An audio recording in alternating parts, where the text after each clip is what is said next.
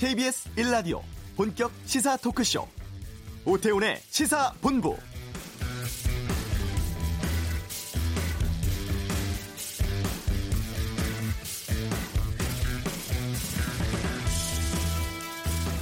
기존의 전파나 유선을 연결해 보던 TV를 요즘은 인터넷을 통해서도 볼 수가 있습니다. 이 인터넷으로 콘텐츠를 전송하면 이용 시간이 자유롭고 스마트폰, 태블릿 PC 등 다양한 기기에서 원하는 프로그램 시청이 가능해지죠. 이 방송사 편성과 상관없이 내 마음대로 영화, TV 프로그램을 접할 수 있는 소비자 중심의 서비스인 셈인데요. 넷플릭스, 아마존, 유튜브 등이 대표 주자라고 합니다. 음악 산업에서 MP3가 등장하고 음반이나 CD가 위기에 처한 것처럼 이 기존 방송계에도 큰 지각 변동이 일고 있습니다. 문제는 전 세계 이 시장을 미국 위주의 글로벌 미디어 회사들이 주도하고 있다는 것인데요. 오태훈의 시사본부 이번에 국내 방송사들과 SK텔레콤이 손을 잡고 이른바 토종 넷플릭스 서비스를 출범시킨다고 합니다. 잠시 후 이슈에서 알아보겠습니다. 갑의 심리를 파헤치는 그 갑이 알고 싶다. 대형 게임 업체 넥슨의 매각 논란에 대해 살펴보겠습니다. 2차 북미 정상회담 장소 조율과 미 하원 관련 소식은 2부 외교 전쟁에서 다루겠습니다. FM 97.3MHz KBS 라디오 오태훈의 시사본부 지금 시작합니다.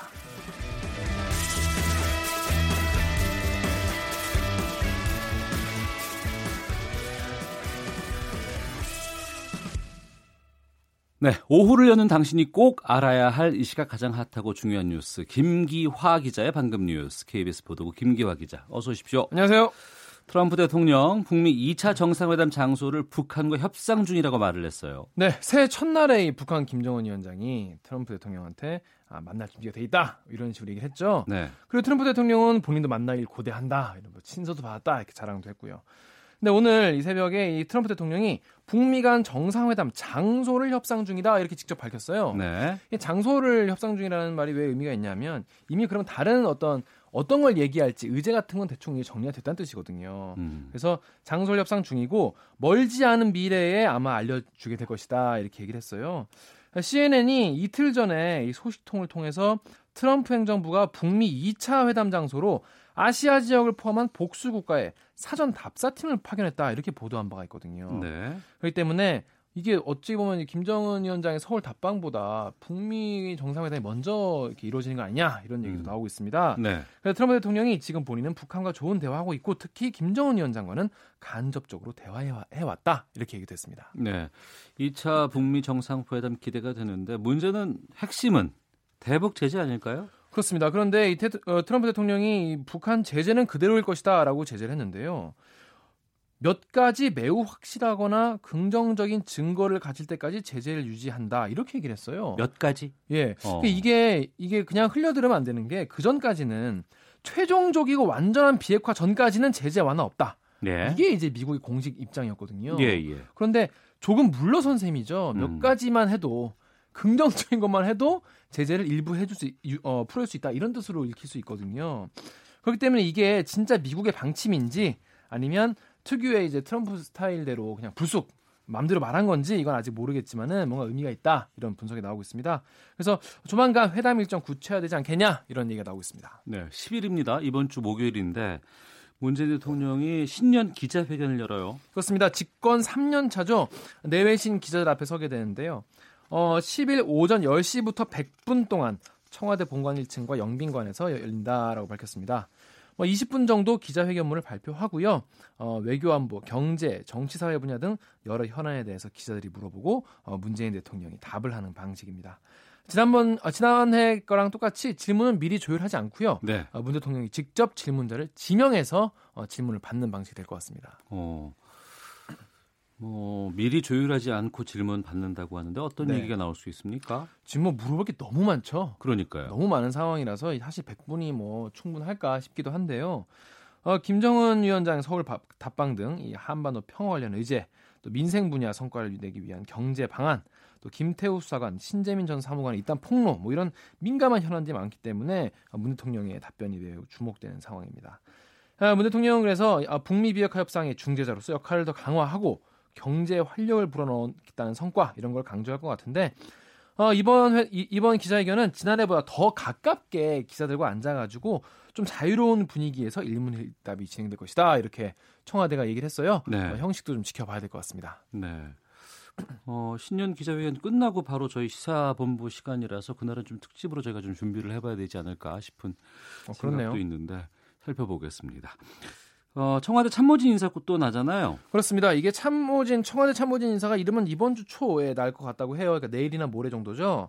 그래서 목요일에 신년 기자회견인데 네. 여기에 이제 신임 비서실장 뭐 이런 이 청와대 아, 2기 참모진을 데리고 예, 나와서 예. 소개를 이제 시켜주고 약간 그런 그림을 음. 펼치지 않겠냐 이런 얘기도 하고 있습니다. 네. 여기 비서실 개편이 마무리되면요, 어, 곧 개각을 위한 인선에 들어갈 것이다라는 관측이 나오고 있습니다. 그 일본 초계기의 근접 비행에 대한 우리나라와 일본 간의 공방이 더욱 치열해지고 있는 것 같은데요. 그렇습니다. 국방부가 공개한 영상이 있죠. 이거에 대해서 이 조회수가 벌써 220만이 됐어요. 일본 측 주장을 반박하는 내용인데 여기다가 6개 외국어 자막을 추가해서 어, 추가 공개하겠다는 방침입니다. 어, 군 관계자는 일본어와 중국어, 러시아, 프랑스, 스페인, 아랍어 등 6개 언어 자막 영상을 오늘 안에 어, 국방부 공식 유튜브 계정에 올리겠다라 밝혔습니다. 네. 그래서 일본 측 주장을 이, 문제를 지적을 하고 어, 사실관계 알리겠다는 건데요. 국방부는 영상을 통해서 우리 해군의 광개토 대왕 함이 일본의 해상 자위대 P1 초계기를 향해서 사격 통제 레이더를 조준하지 않았다라는 점을 적극적으로 밝히고 있습니다. 또 일본 초계기가 당시 조난당했던 북한 선박을 구조하던 광개토 대왕함으로부터 네. 거리로는 500m, 높이로는 150m까지 접근해서 위협 비행을 했다. 이런 사실도 밝히고 있습니다. 예. 이런 상황에 대해서 일본은 뭐라고 얘기합니까? 일본은 이렇게 국방부가 영상을 공개했는데도 일본 측이 우리 해군이 일본 초계기를 향해서 사격 통제 레이더를 가동했다. 이런 주장을 굽히지 않고 있어요. 예. 그래서 근데 이런 원래 주장을 하려면은 주장 한 쪽이 이제 증거를 내야 하지 않습니까? 음. 그래서 우리 어, 국방부는 레이더 주파수 특성에 대한 자료를 그러면 공개해라 이렇게 네. 요구를 하고 있습니다. 네. 과속 운전에 대한 처벌 수위를 높이는 쪽에 법 개정이 추진된다면서요? 그렇습니다. 음주운전에 이어서 과속 운전에 대한 처벌 운전도 처벌 수위도 이제 어, 더 세지는데요. 민감용 경찰청장이 오늘 청와대 국민청원 라이브에 출연을 해가지고 관련 청원에 대한 답변으로 과속 운전 처벌 강화하겠다 밝혔는데요. 어, 도로교통법을 개정해서 초과속 운전 관련 규정을 새로 만들겠다 이렇게 밝혔어요. 어, 초과속 운전이란 말은 처음 들어보셨죠? 그래서 이거는 도로별 제한 속도를 시속 100km 이상 초과하는 경우가 초과속 운전이라는 겁니다. 그러면은 고속도로에서 100km를 200km 이상 다니, 달렸다는 얘기예요? 그렇습니다. 뭐 60km 어. 이제 제한 속도인데를 160km로 달렸다는 건데 사실 뭐 누가 이렇게 달리겠느냐 싶겠지만은 네. 실제로 이런 사고가 많이 난다고 합니다. 어. 특히 뭐 레이싱 벌이시는 분들도 많이 계시잖아요. 그래서 이런 초과속 운전의 경우에 인명 피해 발생 관계 없이 최고 징역형에 처할 수 있도록 법 개정하겠다라 밝혔습니다. 네. 이 제한 속도 초과하는 정도에 따라서 지금 그 처분 수위가 다르잖아요. 그렇습니다. 이 현행 도로교통법상은요 가장 무거운 처분은 제한 속도 60km 이상 초과할 때인데 네. 그래봤자 범칙금 12만 원, 벌금 60점 부과됩니다. 그래서 이제는 훨씬 더 무거운 처벌이 이루어진다는 겁니다. 네. 어, 마지막 뉴스입니다. 양승태 전 대법원장 강제징용 배상과 관련해서 재판 개입한 정황 드러났다고요? 그렇습니다. 곧 이제 검찰 소환이 임박했는데요. 드디어 네. 이제 사법농단 어, 사건이 좀 이제 종착역 향해 달려가고 있는 것 같습니다. 어, 강제 소송에 직접 개입했다 이런 진술을 검찰이 확보했는데요. 어, 김용덕 전 대법관에게 양승태 전 대법원장이 배상 편, 어, 판결이 확정되면 국제법으로 문제가 될 소지가 있다 이렇게 얘기했다는 거예요. 네. 그리고 원고 승소 판결이 확정되면 그러니까 우리나라 사람들이 이기면 우리나라 강제징용 피해자가 이기면 일본이 국제사법재판소에 제소하는 등 반발할 것이다라고 말하면서 이 판결을 뒤집으라는 취지의 의견을 전달한 것입니다. 어느 나라 사람인지 모르겠어요. 일본 판사 판사가 할 수 있는 그런 말인 것 같은데 그래서 당시에 대법원이 2012년 5월에 일제 강제징용 피해자들이 전범 기업인 신일철 죽음을 상대로 한 소송에서 원고 승소 취지로 파기환송했습니다. 네. 사건이 2013년 8월에 대법에 다시 올라왔고요. 5년 넘게 결론 나지 않았습니다. 이게 왜 결론 내지 않았냐면 김 전 대법관이 2014년 6월에 이 재판 주심이었는데 퇴임할 때까지 판결을 내지 않은 거예요. 네. 미룬 것이죠. 검찰이 양 전 대법관이 어, 박근혜 정부의 뜻대로 소송에 개입한 것으로 보고 오는 11일에 소환 조사에서 이 같은 내용을 집중 추궁할 방침입니다. 네, 방금 뉴스 김기화 기자였습니다. 수고했습니다. 고맙습니다. 이 시각 교통 상황 살펴보겠습니다. 교통정보센터의 이승미 리포터입니다. 네, 이 시각 교통 상황입니다. 대기질이 좋지 않으니까요. 차내 공기 순환 모드를 내기 순환 모드로 조절하셔야겠습니다. 도로 상황은 대체로 원활합니다. 다만 돌발 상황에 대비하셔야겠는데요. 중부 내륙 고속도로 창원 방향으로 괴산 부근 1차로에서 중앙분리대 가드레일 설치 공사를 하고 있어서 3km 지나기가 어렵습니다. 서울시내 동부간선도로 의정부 쪽으로는 상계교에서 수락 지하차도 쪽으로 작업을 했던 여파로 밀리고 있고요. 강변북로 일산 쪽 고장난 차는 치워졌지만 한남대교에서 원효대교 쪽으로 정체되고 있습니다. KBS 교통정보센터였습니다.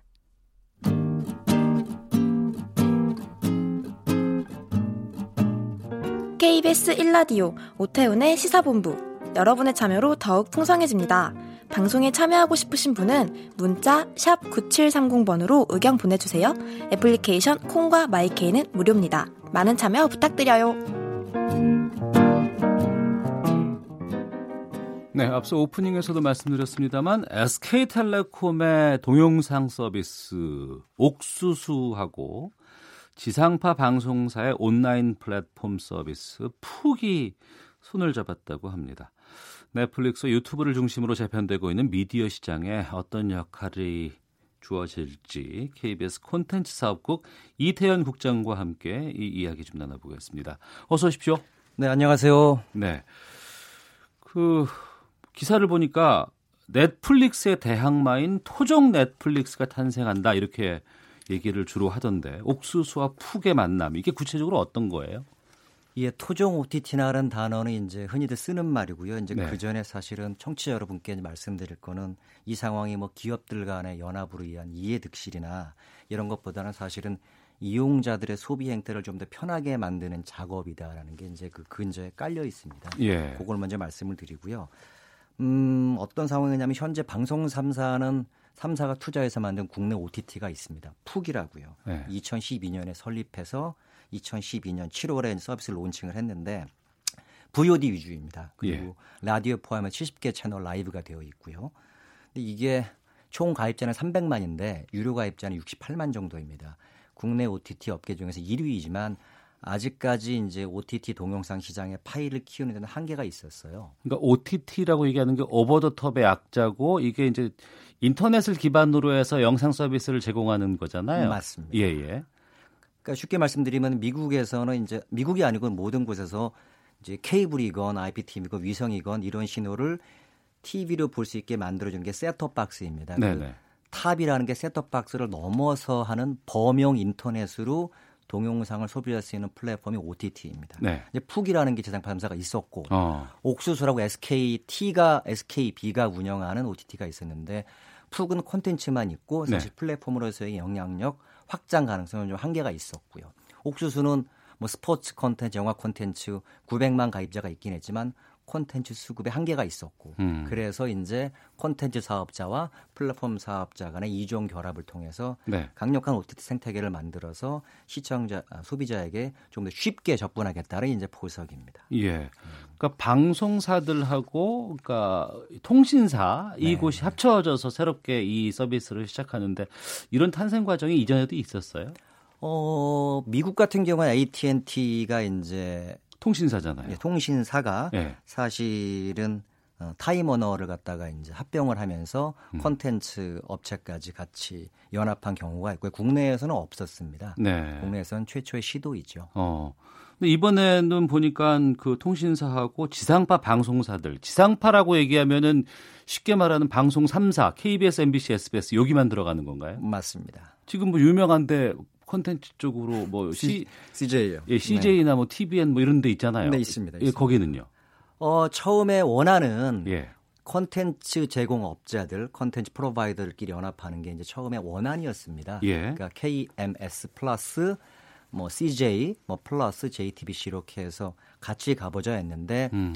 순서로 보면은 먼저 컨텐츠 제공업자끼리 연합을 하고 네. 그다음에 통신과의 결합을 하고 이런 게 순서였는데 사실은 시간이 좀 앞당겨진 결과물이죠. 네. 콘텐츠 연합자끼리 연합에 있어서 이견을 많이 좁히고 거의 합의점까지 왔으나 아, 마지막에 좁히지 못한 이견이 있었고요. 그것 때문에 통신과의 결합이 이루어진 것입니다. 예. 앞서서 토종 넷플릭스라고 저희가 명명을 좀 해봤습니다만 네, 이 넷플릭스가 이제 이 산업을 대표하는 이제 대표 주자 격이기 때문에 네네. 이제 이 이름을 붙였는데 넷플릭스가 지금 어느 정도의 규모인 거예요? 어, 전 세계적으로 한 1억 5천만 명의 가입자가 있고요. 이제 예. 이게 월정액 베이스니까 예를 들면 한 사람이 한 달에 만 원을 낸다는 게 얼마입니까? 어. 그런 것들이 cash flow가 좋아지는 거니까 예. 어, 동영상 OTT 플랫폼으로서는 전 세계 1위 사업자이고요. 예. 사실은 국내에도 한 2, 3년 전에 아, 진출을 했습니다. 예. 그래서 지상파 3사한테 지상파 3사의 콘텐츠를 달라고 이제 두드렸죠. 어. 근데 이제 그 가격이 너무 헐값에 달라는 거였습니다. 네네. 지상파 3사는 콘텐츠를 주지 않았고요. 음. 그 와중에 JTBC는 연간 한 600시간 정도의 콘텐츠를 넷플릭스에 이제 주었죠. 네. 넷플릭스에 들어가 보면 이제 뭐 JTBC 콘텐츠가 좀 보이긴 합니다. 음. 어, 그런 상황이기 때문에 이제 토종 OTT라는 얘기는 글로벌 사업자에 대해서 어, 국내 시장이 조금 잠식이 되면은 나중에 어떻게 빼도 박도 못하지 않을까 하는 우려가 있었습니다. 그래서 네. 이제 토종 어, OTT와 토종 플랫폼 간의 연합이란 결과가 생긴 것입니다. 그 청취자 입장에서는 뭐 TV건 아니면 뭐 IPTV건 아니면 인터넷이건 간에 좀 볼만한 거리들을 쉽게 볼 수 있는 그런 서비스가 좋아할 것 같으세요. 네 네 맞습니다. 근데 이제 그렇게 넷플릭스가 갑자기 이렇게 전 세계적으로 커진 거는 아무래도 여기 안에 들어가서 볼 수 있는 컨텐츠가 좋은 게 꽤 있다는 얘기 아닐까요? 그렇죠. 어. 그렇죠. 그, 뭐 마블 영화들도 거기서 볼 수. 있고, 네. 예 예. 옥자도 여기서 처음에 런칭 네, 했잖아요. 네, 네. 어, 여기는 왜 이렇게 좋은 것들을 많이 갖고 있는 거예요? 어, 가입자 구독형 베이스이니까 사실은 이제 현금이 꽤 있죠. 어. 그런 것도 있지만 사실은 언제까지 넷플릭스가 디즈니의 콘텐츠를 수급받을 수는 없거든요. 예, 예. 디즈니도 끊겠다 그러고 있으니까. 음. 그러니까 이제 오리지널 콘텐츠라는 이름으로 본인들이 직접 투자해서 네. 독점적으로 자기네 플랫폼에만 이제 방송하는 콘텐츠를 만들었죠. 어. 그게 사실 넷플릭스의 성장에 가장 큰 역할을 했습니다. 예. 아시다시피 해외에서 보자면 House of Cards가 시작을 한 것이고요. 어. 옥자는 국내에서 이제 시작을 한 것이고요. 예. 그렇게 또 여기는 이제 영화들 과거에 네. 이제 뭐 개봉을 했거나 이제 개봉과 동시에 뭐 풀기도 하는데, 그러니까 실시간 TV는 넷플릭스는 없잖아요. 그렇죠. 어 그러면은 이번에 SK텔레콤 그러니까 옥수수와 푹이 합쳐서 뭐 이른바 뭐 푹수수라고 한다 그러면 네. 이 푹수수는 넷플릭스와 비교해서 어떤 차별을 가 질 거라고 전망하십니까? 첫째는 이제 아카이브가 되게 넓어지는 거죠. 지상파 3사의 모든 콘텐츠가 다 이 통합법인에서 볼 수 있을 것이고요. 예, 예. 두 번째로는 실시간 라이브가 들어가 있습니다. 음. 아, 요즘의 추세들은 전 세계적으로 OTT 업체들이 이제 VOD 위주의 시장이긴 하지만 네. 실시간을 계속 공급받고 싶어요. 어. 왜 그러냐면은 실시간이 있어야지 거기서 VOD를 추동하기 때문이죠. 예, 예. 예를 들면은 아시안컵이 있으면 한국이 결승에 올라간다 그러면 어. 실시간 방송이 있어야지 그 결승전이 다시 한번 VOD를 소비되는 형국이니까. 그러니까 VOD라고 하면 쉽게 말하면 다시 보기. 맞습니다. 예, 예. 그 VOD와 함께 실시간 방송이 있어야지 시청자의 시간을 어. 그 플랫폼 내에 잡아놓을 수 있는 역할이 됩니다. 예. KBS 라디오 오태훈의 시사본부, KBS 콘텐츠 사업국 이태현 국장과 함께 토종 넷플릭스 출범에 대한 말씀을 좀 나누고 있습니다. 어, 이런 그 지상파 3사라든가 KBS가 넷플릭스에 대항하기보다는 어찌 보면은 전 세계적으로 망이 잘 깔려 있으니까 여기에다가 좋은 콘텐츠, 우리나라의 좋은 콘텐츠를 우리나라 회사들이 공급하는 게 더 낫지 않을까라고 얘기하는 분들이 계시거든요. 맞습니다. 예, 그 부분에 대해서는 어떻게 얘기하실까요? 어, 이렇게 답변 드릴 수가 있습니다. 사실은 글로벌 플랫폼에 우리 콘텐츠를 얹어서 전 세계적으로 진출하는 것도 하나의 시각이긴 합니다. 실제로 네네. 이제 그런 방향도 생각을 하는 분들이 있고요. 어. 그런데 넷플릭스가 처음에 국내 콘텐츠를 제값을 주고 사가지만 예. 과점 사업자가 되면은 과연 제값을 주고 사갈까 하는 의문이 듭니다. 아, 대형 업체로 성장을 하고 거의 독과점 업체가 된다 그러면 네네. 우리나라의 좋은 그런 컨텐츠를 어 그냥 우리가 갑이니까 니네 그냥 싸게 줘 이렇게 할 수도 있다. 그렇죠. 그 극단적인 예가 영국의 경우입니다. 영국은 이제 사실은 동영상 스트리밍 시장을 거의 넷플릭스가 예. 잠식을 했습니다. 음. 그래서 BBC의 토니 홀 사장은 2018년 작년 이제 연도 annual plan이라고 그러는데 이제 초기 기자회견 같은 곳에서 BBC의 적은 넷플릭스다라고 이제 그렇게까지 얘기를 했거든요. 아 그래요? 네네. 어. 그러니까 넷플릭스의 전략은 그 사회에 3위 사업자 내지는 2위 사업자가 제휴를 하고 어. 아, 파일을 넓히고 예. 그다음에 그 시장을 갖다가 거의 독과점으로 몰아가는 전략을 취하고 있습니다. 음. 그러면 그 이른바 푹수수 이건 어- 언제부터 이용할 수 있고 돈도 내야 될 거 아니에요? 그렇죠. 어, 지난주 목요일이었죠. 저희가 MOU를 체결한 게. 그렇지만 실제로 통합 합병 법인이 출범하기까지는 실무적인 일들이 많이 남아 있습니다. 어떤 가격 정책을 쓸 것인가 말씀하신 것처럼 음. 어떤 콘텐츠들을 갖다가 소비자에게 이제 공급할 것인가. 네. 그다음에 해외 진출 방안이라든가 brand name 같은 것들은 실무 작업이 한몇 개월 남아 있습니다. 네. 뭐 스마트 TV나 IPTV나 일반 TV나 스마트폰에서도 다 볼 수 있어요, 이거는? 그렇습니다. 아, 그래요? 이렇게 좀 표현하면 좋겠습니다. 사실은 이 소비자 이용자한테 편한 점은 예. 어, IPTV는 댁에서만 볼 수 있죠. 어, 케이블 그렇죠. TV도. 근데 예, 이제 예. 우리가 이동 중에 내지는 친구를 기다리는 와중에 음. 혹은 뭐 도서관에서 커피숍에서 동영상을 볼 적에는 소위 말해서 뭐 카카오 페이지에 들어가거나 네이버 TV에 들어가거나 옥수수에 들어가거나 내지는 푹에 들어가거나 이렇게 쭉 볼 수 있습니다. 그런데 이런 것들이 대부분 콘텐츠의 아카이브가 다 한정적이에요. 네. 어디는 CJ 것만, 어. 어. 디는뭐 지상파 일부, 그렇죠. 어디는 예, 지상파 것만. 그런데 이제 이렇게 조금 통신과 콘텐츠 사업자끼리의 결합을 통한 합병 법인이 생기면은 조금 더 다양한 콘텐츠들을 언제 아. 어디서나 볼 수 있게 제공하겠다는 이야기죠. 예. 불편한 질문을 저도 물론 KBS 직원이지만 한번 좀 드려볼까 하는데 그 수신료로 운영되는 공영방송사에서 이렇게 컨텐츠 사업 같은 곳으로 진출하게 하려고 하고 너무 수익 위주의 활동들을 하는 것 아니냐라고 지적하시는 분들도 계시더군요. 네, 분명히 타당한 지적이십니다. 예. 사실은 일테레비가 운영하는 사회적인 약자에 대한 프로그램, 지식 정보 프로그램들은 굳이 유료 모델로 할 필요는 없습니다. 어. 저희가 이러한 통합법인을 통해서 추구하고자 하는 것은 이제 음, 많은 제작비가 들어가고 사실은 제작비 회수가 쉽지 않은 대형 블록버스터 드라마나 예능들에 대해서 어, 조금 더 음. 선순환 구조를 만들고자 하는 목적도 있습니다. KBS가 공적인 가치 프로그램까지 다 음. 그렇게 모든 것을 유료화시키겠다는 의도는 아니죠, 아닙니다. 네. 최근에 뭐 구글세 도입하고 뭐 이런 법안들도 좀 논의가 되고 뭐 통과가 됐다는 얘기도 들리기도 하고 하는데 그런 거대 자본의 어떤 그 글로벌 미디어에 좀 대항할 수 있는 토종 미디어가 생길 수 있다는 건 좀 나름대로 의미가 있는 것 아닌가 생각이 들었습니다. 알겠습니다. KBS 콘텐츠 사업국의 이태현 국장과 함께 토종 넷플릭스 푹수수 이른바입니다. 여기에 대해 살펴봤습니다. 오늘 말씀 고맙습니다. 네, 고맙습니다. 헤드라인 뉴스입니다. 정부가 오늘 최저임금 결정 체계를 이원화하는 것을 주요 내용으로 하는 최저임금 결정구조 개편 정부 초안을 발표합니다. 경찰이 음주운전에 대한 처벌을 강화하는 윤창호법에 이어 과속운전 처벌 수위를 높이는 입법을 추진합니다.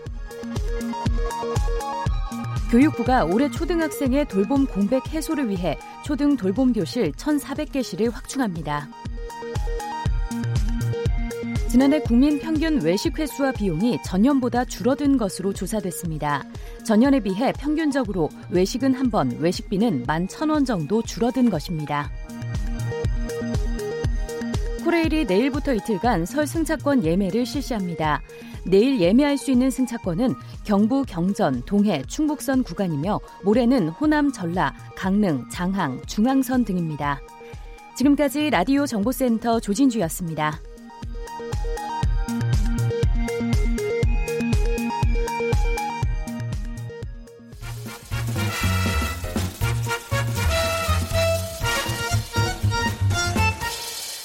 오태훈의 시사 본부.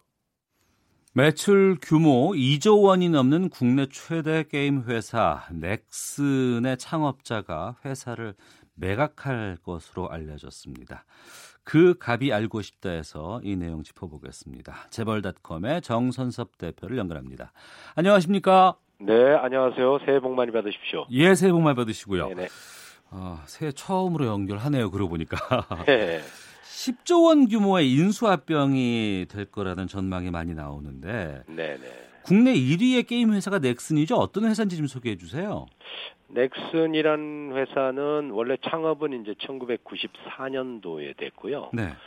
어, 당시에 그 직원 두 명으로 어. 바람의 나라라는 그 PC 게임방에서 쓰는 그 저 게임 프로그램을 만들어서 소프트웨어를 만들어서 예. 인기를 이제 끌었어요. 어. 당시에 PC방을 중심으로 해서 이제 게임이 굉장히 예, 많은 사람들한테 이제 유포가 됐었는데 네. 에, 이걸로 성장을 해서 돈을 벌어서 어, 김정주 회장이라고 지금 얘기를 하는데 김정주 회장은 어, 게임업을 뭐 게임 프로그램을 계속 개발하는 전문가는 아니에요. 예. 물론 뭐 서울대 컴퓨터공학과를 나와서 카이스트를 나온 뒤에 이 사업에 뛰어들었습니다마는 어, 그 이후에 돈을 번 걸 갖고 기존의 게임 회사들을 인수를 하기 시작한 거예요. 아, 예. 예, M&A를 통해서 어, 기업을 이제 급성장시켜서 현재는 어, 국내에만 계열사가 22개 이루고요. 어. 그 중에서 뭐 게임 소프트웨어 개발하는 곳이 한 절반 정도 되고 또 해외 계열사도 한 어, 50개 정도 됩니다. 음. 정확하게 뭐 57개입니다만은 이런 정도로 국내 국내외에 걸쳐 가지고 아주 대규모 그런 게임의 업체를 운영하는 어, 그런 회사로 성장을 했죠. 네. 말씀하신 대로 이제 매출은 한 2조 원 정도 됩니다만은 1987년 말 기준으로 해서 2조 천억 원이었어요. 총 매출액이. 음. 예, 그 중에서 이익 규모가 거의 한 40%를 차지할 정도로 알짜적인 회사를 이제 만들어서 국내 재계 랭킹 52위에 올라 있는 그런 재벌급의 예, 회사가 되었습니다. 이런 회사가 왜 갑자기 매각설이 돈 거예요? 그 매각설과 관련해서는 이제 여러 가지 그 해석이 있습니다만은 우선은 이제 국내도 그렇지만 게임이라는 것에 대해서 약간 사행성이 있다 이렇게 많이 보잖아요. 예. 이러다 보니까 이제 아무래도 어 규제책이라든가 이런 것들이 많이 이제 나올 수밖에 없고요. 어 중독성도 있고 하니까. 근데 우리나라 게임 업체의 최대 시장이 중국입니다. 네. 이제 중국에서 그 규제가 굉장히 강화됐어요. 음. 이래서 뭐 성장의 한계를 느낀 게 아니냐 이런 얘기도 있고 네. 두 번째는 뭐 기억하실지 모르겠습니다만은 2011년도에 진경준 검사 그 어, 주식 그 준 사건이 있었어요. 진경준 게이트라고 불리는 거요? 진경준 예, 예. 게이트. 이, 여기에 에, 그뭐 주인공인 그 진경준 검사에게 넥슨의 당 비상장 회사입니다. 네. 넥슨의 주식을 뭐 어, 5억 원대 가량 줘서 어, 김정주 회장이 무슨 로비를 한 게 아니냐. 음. 뭐 학교 동창이고 동문이기도 해요. 네. 어, 그런 이제 의혹에 휘말려서 현재 재판을 받고 있어요. 어. 그래서 어 2년 정도 재판을 받고 있는데 경영 의혹이 좀 상실된 게 아니냐. 네, 네. 뭐 이런 얘기도 있고 또 이제 본인 얘기로는 어 새로운 사업에 도전한다. 실제로 뭐 넥슨이 블록체인 사업이라든가 이런 쪽에 지금 어, 진출할 계획을 갖고 있거든요. 네. 그래서 새로운 사업에 대한 도전을 하는 게 아니에요. 이 세 가지로 크게 이제 에, 해석이 되고 있는데 어쨌든 어 최근 그 시장에서는 모건 스탠리를 뭐 매각 주관사로 선정했다고 하는 얘기가 나올 정도로 음. 매각이 어, 뭐 가시화되는 게 아니냐 하는 쪽에 무게가 좀 있는 것 같아요. 네. 그 앞서 뭐 진경준 게이트로 재판 중이라고 하셨는데 네네. 뭐 구속 중에 지금 재판 받고 있는 겁니까? 아니면 밖에 나와 있어요? 아 김정주 회장이요? 예, 예. 김정주 회장은 뭐 구속은 아니죠. 어. 어, 그 의혹으로 지금 현재 에, 뭐, 이 사건과 관련해서 재판에 계속 이제 출수, 출두하고 예. 또 뇌물 공여 뭐 이런 혐의를 받고 있는 상황이죠. 네. 그 매각 규모가 한 10조 원 수준이라고 지금 전망이 많이 네네. 되던데 어느 쪽에서 이게 인수 가능할 것 같습니까? 어, 지금 현재 그 뭐 인수 당사자는 구체적으로 나오진 않았어요. 네. 어, 중국의 뭐 탄덴트 그룹이다 뭐 이런 얘기도 있고 음. 어, 아니면은 뭐 일본과 중국 어, 한국의 자본이 연루된 무슨 컨소시엄이 있다. 네. 뭐 이런 얘기도 있습니다만은 어 제가 보기에는 중국 쪽의 그 텐덴트 그룹이라는 곳이 이 현재 그 어 넥슨이 만든 프로그램 중에서 어 바람의 나라나 카트라이더 이런 것들을 어 그 시장에 이제 유포하는 그런 담당이거든요. 네. 이곳에서 1년에 거의 한 1조 원 가량의 에, 그 로열티를 받고 있어요. 어. 이 넥슨이. 그래서 이쪽이 유망한 게 아니냐 네. 하는 얘기도 있습니다. 10조 원이라는 건 적은 돈은 아니잖아요. 어, 그렇죠. 만약에 이게 성사가 된다면 한국의 게임 업체 M&A 중에서는 예. 아, 아마 전대미문일 뿐만 아니라 앞으로도 나오기 힘든 그런 규모의 그 M&A이기 때문에 어. 에, 글쎄요. 뭐 아직까지 뭐 주인공은 썩 등장은 하지 않고 있는데 네. 일단 어 원래 상반기 중에 아마 가시화될 가능성은 있다 이렇게 보고 있어요. 예. 언론에서는 뭐 게임 규제가 우리나라가 좀 과도하다 뭐 이런 지적도 있고 네네. 그 상징적인 게임 업체 아니겠습니까? 국내 네네. 1위의 매출을 지금 유지하고 있는 이 회사가 만약에 다른 나라라든가 중국 쪽으로 넘어간다 그러면 네네. 이것이 국내 게임 산업 전반에 어떤 영향을 줄까 이런 우려도 많이 하고 있는 것 같던데요. 예, 그렇죠. 아무래도 우리나라는 게임이 그 아시다시피 인터넷이나 이런 IT가 굉장히 강국 아닙니까? 네. 어, 이 IT 강국을 기반으로 해서 성장을 한 것이 게임 업체거든요. 음. 그리고 또 세계적인 게임 업체가 굉장히 많습니다. NC 소프트라든가 어, 뭐 넷마블이라든가 어, 이게 지금 그 3차, 4차 산업에까지 이 기반이 되는 중요한 그 컨텐츠인데 네.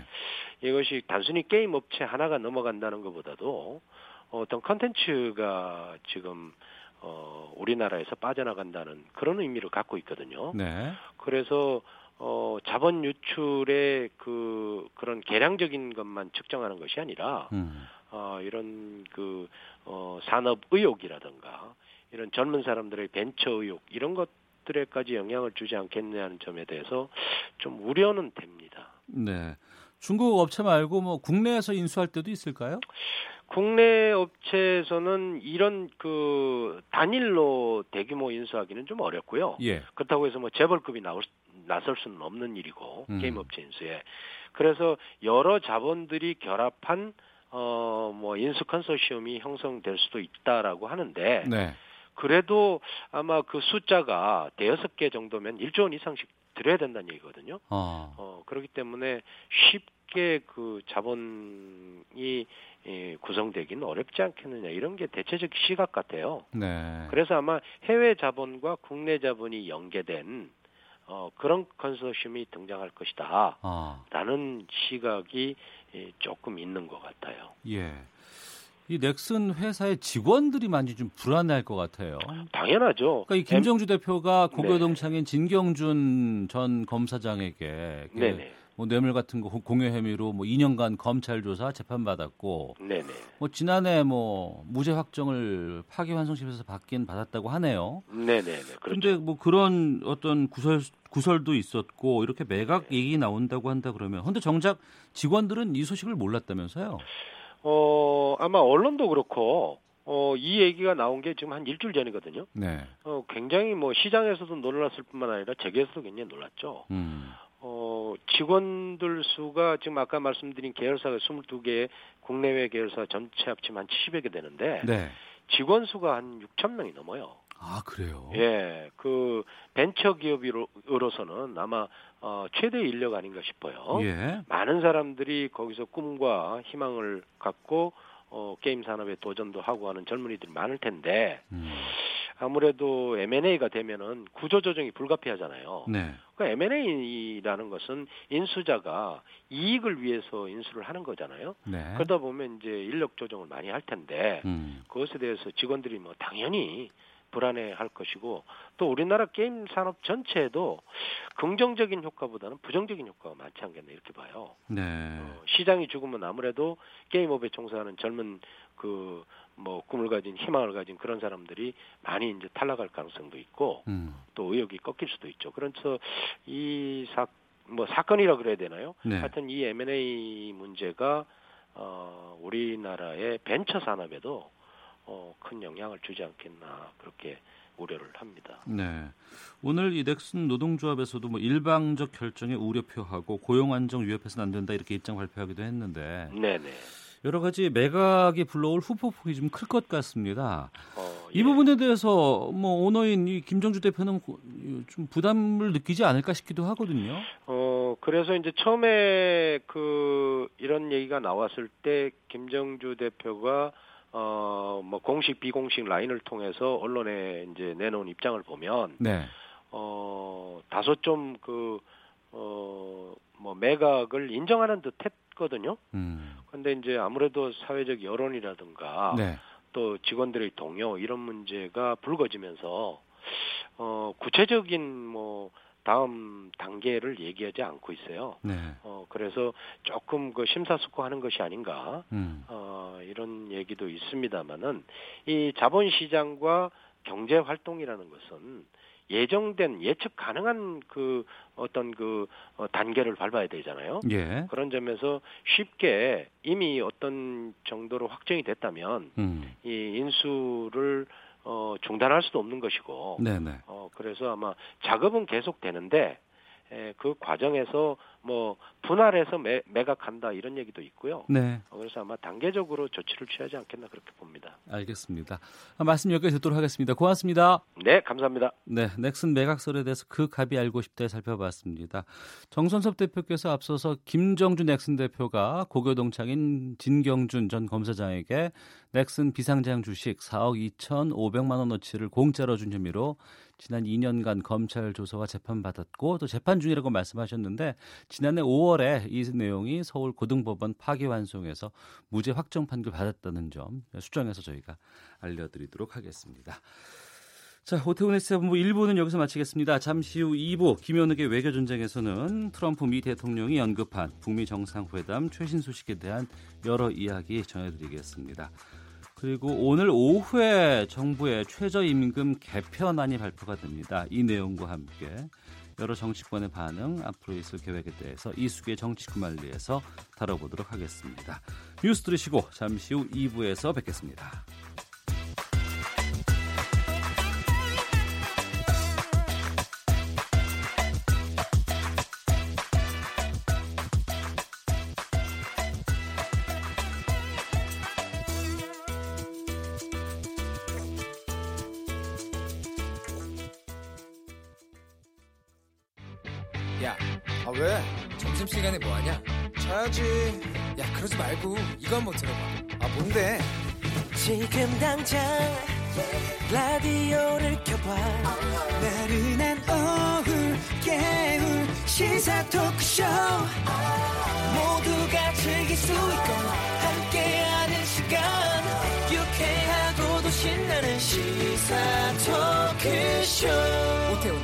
시사본부.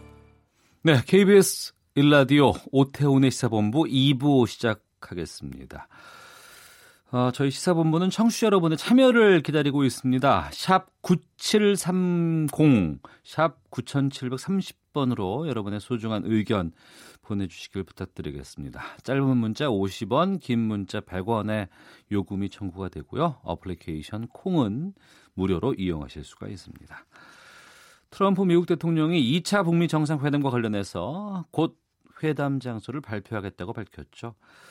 아, 어느 정도 협상안이 나올 수 있을지 언제 어디서 만날지 살펴보도록 하겠습니다. 국립외교원의 김현욱 교수 연결하겠습니다. 안녕하십니까? 네 네 안녕하세요. 예.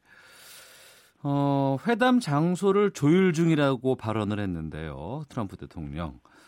지금 어느 정도까지 진척되어 있다고 전망하세요?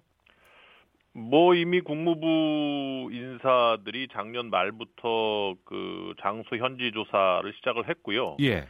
뭐 이제는 아마 거의 막바지 협상 중인 것 같아요. 어. 뭐 그동안 일어난 얘기들은 뭐 김정은 위원장이 스위스를 선호하지 않을까 이런 예. 얘기를 했다가 거리 문제로 인해서 북측으로는 좀 아, 적합지 않다 그런 얘기가 있었고 어, 그래서 아마 싱가포르도 그전에는 중국 항공기를 타고 갔지 않습니까? 예, 예. 그러니까 이번에는 아마 북측 그 참매 1호를 탈 수 있는 그러한 거리, 가까운 거리 중에서 아마 그 정상회담 장소가 물색이 되지 않을까 싶습니다. 그러면은 전망해 보면 몽골이나 베트남, 뭐 비무장지대 이 정도 아닐까요?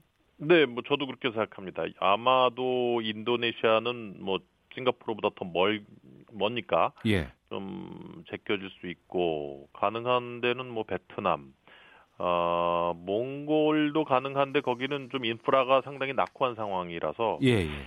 그렇게 적합하지는 않은 것 같고 그래서 아마도 비무장지대나 판문점이나 아니면 베트남 요 정도로 좁혀지지 않을까 싶네요. 네. 11월에 미국의 중간 선거 이후에 어 뭐 제네바라든가 뭐 여러 쪽에서 고위급 회담들이 하나하나씩 진행될 것이다라고 얘기를 했었는데 한 번도 이루어지지 않았잖아요. 네. 그럼 고위급 회담이 전혀 언론에 잡히지 않고 있는 상황에서 어떻게 협상이 이렇게 가능해지고 여기까지 협상이 됐는지도 궁금하거든요. 어, 그러니까 이제 지금 저희가 어떤 협상이 지금 진행되고 있는지 어떤 레벨에서 진행되고 있는지는 아무도 모르거든요. 예, 예. 아, 제가 작년도 이제 그 미국에서 주요 인사들을 만났을 때 네. 아, 거기 있는 그 싱크탱크에 있는 인사들과 정부 인사들 간의 답변이 좀 틀립니다. 네. 어, 싱크탱크 인사들은 지금 대화도 안 하고 있다. 대화 다 끊겼다. 어. 뭐 이런 얘기를 하고 있고, 예. 뭐 정부 인사들은 대화가 잘 안 되고 있고 그래서 안타깝지만 그래도 그래도 대화의 소, 그 채널은 계속 열려 있다. 이런 얘기를 해요. 예. 그러니까 아마도 그 사이에 그 이후부터 지금까지 장소 관련해서 계속 미국 정부에서 이렇게 물색을 하고 있는 거 보면 예, 예. 겉으로는 입장 차이가 계속 그 굳건하게 지금 차이가 있고 신년사에서도 김정은 위원장이 얘기한 거는 뭐 이제 미국이 할 차례다 계속 얘기를 하고 있지 않습니까? 예, 예. 그럼에도 불구하고 아마도 뭐 폼페이오급이나 비건 특별대표급은 아니더라도 네. 뭐 그런 주요 인사들의 어떤 가이드 하에 뭔가 그 소통 채널은 계속 진행이 되고 있는 것이 아닌가 생각이 드네요. 아, 그것이 있다, 현재. 네네. 네. 그리고 가동 중에 있다. 네네. 그러면 언제쯤 만날까요? 정상회담이요? 예, 예. 글쎄, 뭐, 지금 상황으로 봐서는 뭐 트럼프 정부 대통령은 뭐 정상회담을 빨리 하고 싶어 하는 것 같이 계속 지금 입장을 보여주고는 있는데 네. 실제로 그냥 정상들이 만나서 뭘 한다는 건 말이 안 되거든요. 다 조율이 되고 나서 정리가 되고 나서 마지막에 만나는 거 아니겠습니까? 그렇죠. 예. 근데 지난번 싱가포르 정상회담도 첫 만남이라는 의미가 있었기 때문에 좀 다행이었지만 의제 조율이 막판까지 계속됐었고 결국은 중요한 부분 즉 CVID라는 부분에 있어서는 집어넣지 못했고 조율이 안 된 상태에서 정상회담을 한 거거든요. 아 이번에 만나면 결과라든가 무언가가 도출이 네. 돼야지만 만날 그렇죠. 수 있겠군요. 이번에도 아마 그렇게 미국 입장에서 봤을 때 뭔가 성과가 없다는 정상회담으로 끝난다면 이번에는 첫 번째 만남도 아닌데 또 그런 성과 없는 만남이 이루어진다면 아마 이거는 트럼프 대통령이 원하는 즉 북미 정상회담을 통해서 자국이 자신의 어떤 국내 정치적인 그 상황을 좀 더 긍정적으로 바꿔보려는 그런 기대하고는 완전히 멀어지는 거니까 네. 트럼프 대통령도 이렇게 비핵화 관련된 성과가 없는 상태에서는 북미 정상회담을 그냥 무작정 할 수는 없는 입장이죠. 네. 북한 제재와 관련해서 트럼프 대통령이 이런 얘기를 했다고 합니다. 앞서서 이제 방금 뉴스에서 전해 들었는데 몇 네. 가지가 어, 확인이 되면 어, 그러면 가능할 수도 있다. 뭐 이 부분은 그 전과는 상당히 많이 비교해 봤을 때 좀 나아진 거잖아요. 그게 미국에서 나온 얘기인가요? 예, 그렇게 좀 들었습니다. 음, 아마 상당 부분 의견을 좁혀가고 있는 것 같아요. 예. 구체적으로 아... 말씀드리면 몇 가지 매우 확실하거나 긍정적인 증거를 가질 때까지는 제재를 유지한다. 이렇게 언급됐거든요. 네, 네. 어, 그러니까 결국은 그 최근에 작년 말부터 해서 이제 미국이 그 비건이 한국 비건 대표가 한국 오고 그러면서 네. 그 즈음에 이제 미국이 내놓은 그 태도 변화가 그 살라미식 그 딜, 즉 어, 비핵화도 초기 그리고 대북 제재 완화도 초기 이걸 바꿀 수 있다는 얘기였거든요. 어. 그러니까 미국이 북한이 미국이 원하는 진정성 있는 초기 단계의 대북 제재 완화 대북 아 그 북한 비핵화 초기 조치를 해주면 네. 예를 들어서 뭐 완전한 신고는 아니더라도 부분적인 신고를 해준다든지 아니면 영변 핵시설장 연구 폐쇄할 때 사찰단이 들어가서 미국이 원하는 사찰을 하게 해준다든지 예. 뭐이 정도를 해주면 미국 입장에서도 그동안 그동안은 완전한 비핵화에 상당한 성과가 있을 때까지는 제재 완화 없다 이랬는데 네. 이런 초기 조치만 해주면은 제재 완화 초기 조치를 해줄 수 있다는 거거든요. 어. 그뭐 구체적인 거는 얘기를 안 하고 있지만 뭐 우리는 대충 짐작을 할 수가 있겠죠. 예를 들어서 뭐 남북 관계에 있어서 뭘 터준다든지, 네. 뭐 개성공단이나 뭐 금강산 이런 걸 터준다든지. 음. 근데 지금 말씀하신 것처럼 몇 가지만 확인이 되면 제재 완화할 수 있다는 거는 아마도 기본적인 틀에 있어서는 북미 간의 합의를 하고 지금 협상에 임한다는 걸 의미하거든요. 예.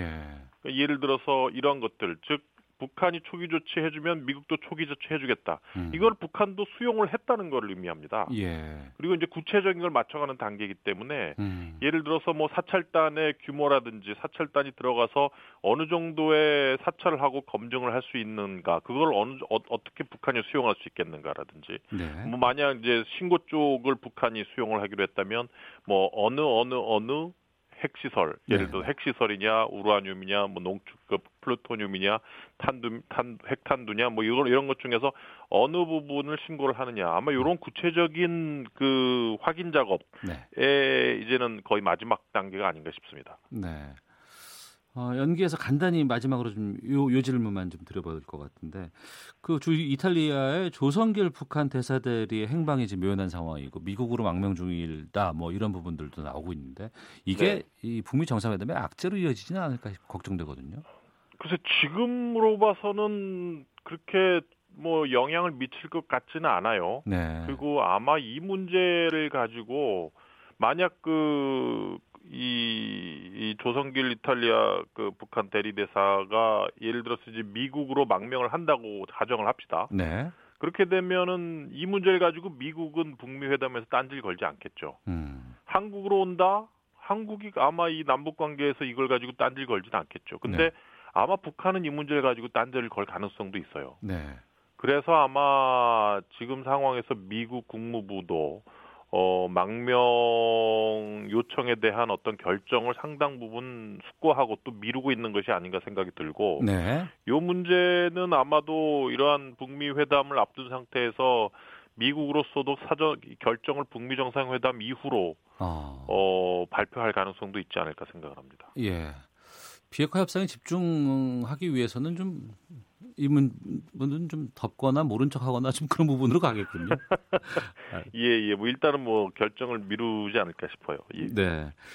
아, 김현욱의 외교전쟁 국립외교원 김현욱 교수와 함께하고 있는데요. 미 행정부와 의회 지도부가 만난 셧다운 해결 협상이 또 성과 없이 끝났습니다. 어, 이 해결의 접점이 찾지, 찾아지지 않고 있는데 이건 어떻게 보세요? 결국은 지금 트럼프 행정부와 미국 의회의 이제 그 민주당과의 어떤 싸움이 계속 지속이 되고 있는데 네. 어, 국경 장벽 건설 문제는 이제 트럼프 대통령이 가장 내세우던 정책이에요. 네. 트럼프 정 트럼프 대통령은 그 제너럴 일렉션 그 대선 그 운동 당시부터 계속 얘기했던 게 딱 두 가지만 얘기를 했어요. 그때는 뭐 트럼프 대통령이 아는 것도 없었고 부동산밖에 아는 게 없던 시절이었기 때문에 네. 두 가지만 얘기를 했는데 그, 그 미국 FTA 그 FTA 때문에 싼 물건이 미국으로 들어왔기 때문에 미국 공장이 문을 닫고 미국 일자리가 줄어들었다. 그리고 두 번째는 그 자꾸 이민자들이 불법으로 들어오기 때문에 이민자들이 미국 사람들이 일자리를 뺏었다. 그래서 미국 경제가 망가졌다는 거거든요. 네. 그래서 그 트럼프가 가장 중시했던 이 두 가지와 직접적으로 관련된 게 장벽 쌓기입니다. 아. 그러니까 멕시코에서 자꾸 불법 이민자들이 들어와서 어? 미국 공장에 싼 임금을 받으면서 취직을 하고 그러니까 그 미국 국민들의 일자리가 없어지는 거 아니냐. 그래서 이 문제에서 무너지면 트럼프 대통령은 자기가 정말 하려고 했던 문제 가장 그 최선두에 어, 놓여 있는 정책에서 후퇴한다는 그러한 의미이기 때문에 네. 트럼프 대통령도 여기에서 결코 밀려내려고 하지 않는 것이고 음. 그리고 또 이제 민주당 같은 경우도 그 연초부터 계속 아, 트럼프를 지금 옥죄겠다고 벼르고 있는 상태에서 가장 처음 만난 관문이거든요. 네. 물론 추후에 탄핵 관련된 증거들이 속속 드러나면은 더 트럼프를 옥죄 수 있는 그러한 증거들과 수단들이 많아지겠지만 일단은 지금 첫 아, 가장 중요한 그런 첫 정책에서 부딪힌 상태이기 때문에 네. 여기에서 밀리면 추후에도 밀릴 수 있다는 양측의 어떤 기싸움이 상당히 치열하게 전개가 되는 것 같아요. 네. 기싸움에서 질 수 없다는 입장일 수는 있겠습니다만 이게 장기화되면 미국은 어떤 피해를 입게 되고 우리로서도 피해가 있습니까? 뭐 이미 지금 미 국무부 같은 경우는 어, 인력의 한 절반이 일시 해고 상태입니다.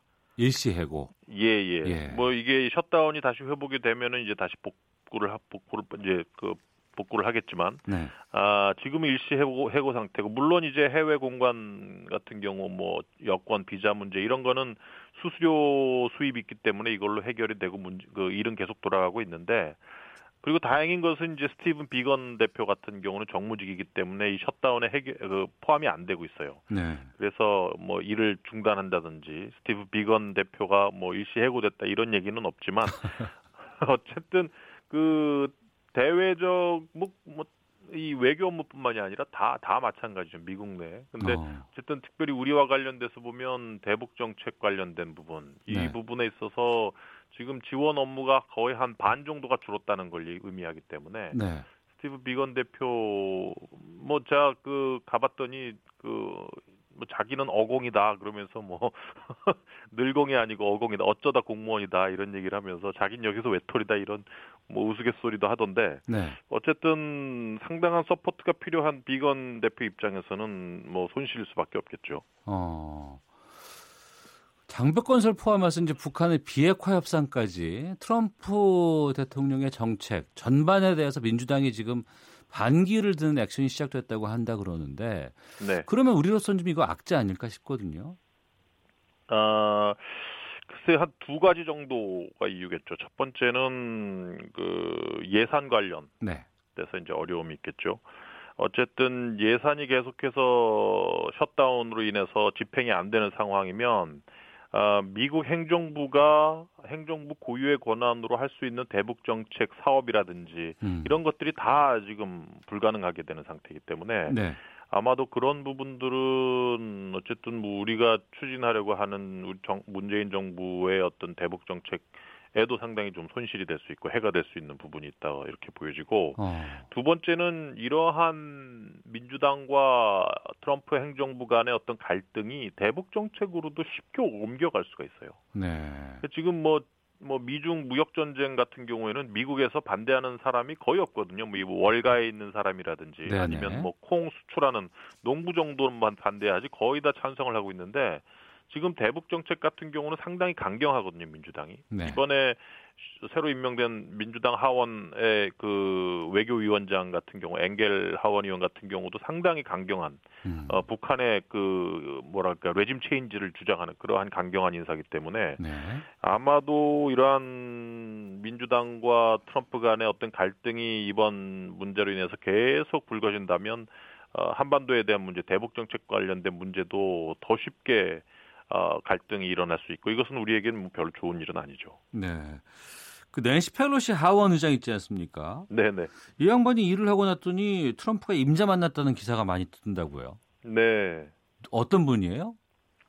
뭐 여성 정치인으로서는 뭐 가장 높은 위치에 있죠. 음. 대통령, 어, 상원의장, 그 상원의장이면은 뭐 상원을 그 지금은 여당이 잡았기 때문에 이제 부통령이 그 겸직을 하고 있고 그다음에 하원의장 랭킹 3위에 지금 해당하는 사람이죠. 네. 그래서 뭐 이탈리아 이민가 출신이고 아버지도 정치인 출신이었고 어 2007년인가요? 2007년부터 아마 하원 의장을 하기 시작을 하면서 어 상당히 이제 뭐 정치적인 그런 업적도 많이 쌓았어요. 예를 들어서 뭐 당시 잘 추진이 안 되고 있는 그 위안부 뭐 합의안 같은 거 이런 네. 것도 어, 당시에 이제 그 정치적인 어떤 입김을 넣어서 통과를 시켰다든지 이런 음. 것도 있고 그래서 뭐 정치적으로 상당한 어떤 영향력도 있고 펀드레이징도 잘 하고 그런 사람이기 때문에 아마 지금 트럼프 정부 트럼프 대통령도 그렇게 쉽게 무시할 수는 없는 그러한 인사다 이렇게 보여집니다.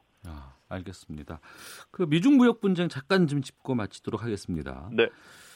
수출 주도 경제를 가진 우리나라의 중요한 이슈입니다. 이게 바로 미중 무역 전쟁 끝내기 위한 협상이 이번 주에 중국 베이징에서 열린다고 하는데 어떻게 전망하시는지요?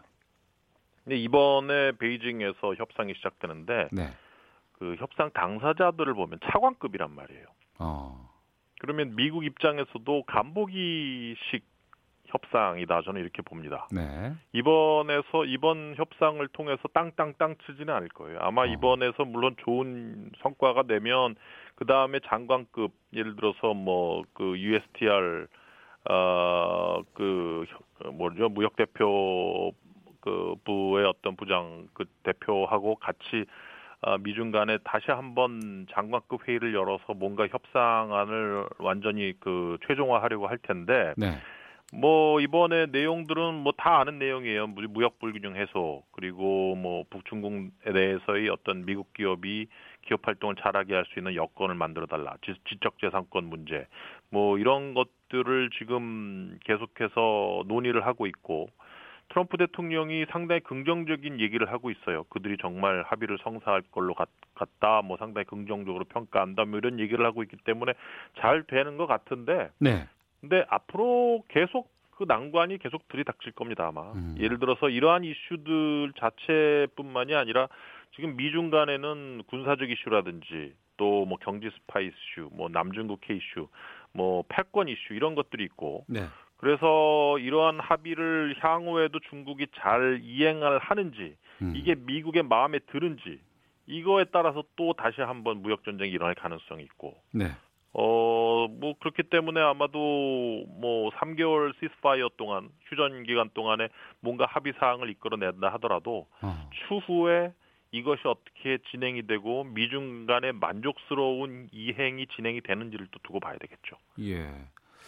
뭐 우호적인 뉴스도 나오고 좀 부정적인 뉴스도 나오는데 이게 땅땅땅 결과가 나- 확실하게 나오기 전까지는 정말 그야말로 외교 전쟁이네요. 네, 뭐, 저는 뭐, 합의가 끝나더라도, 조만간 다시 전쟁이 시작된다는 쪽에 걸고 싶습니다. 예.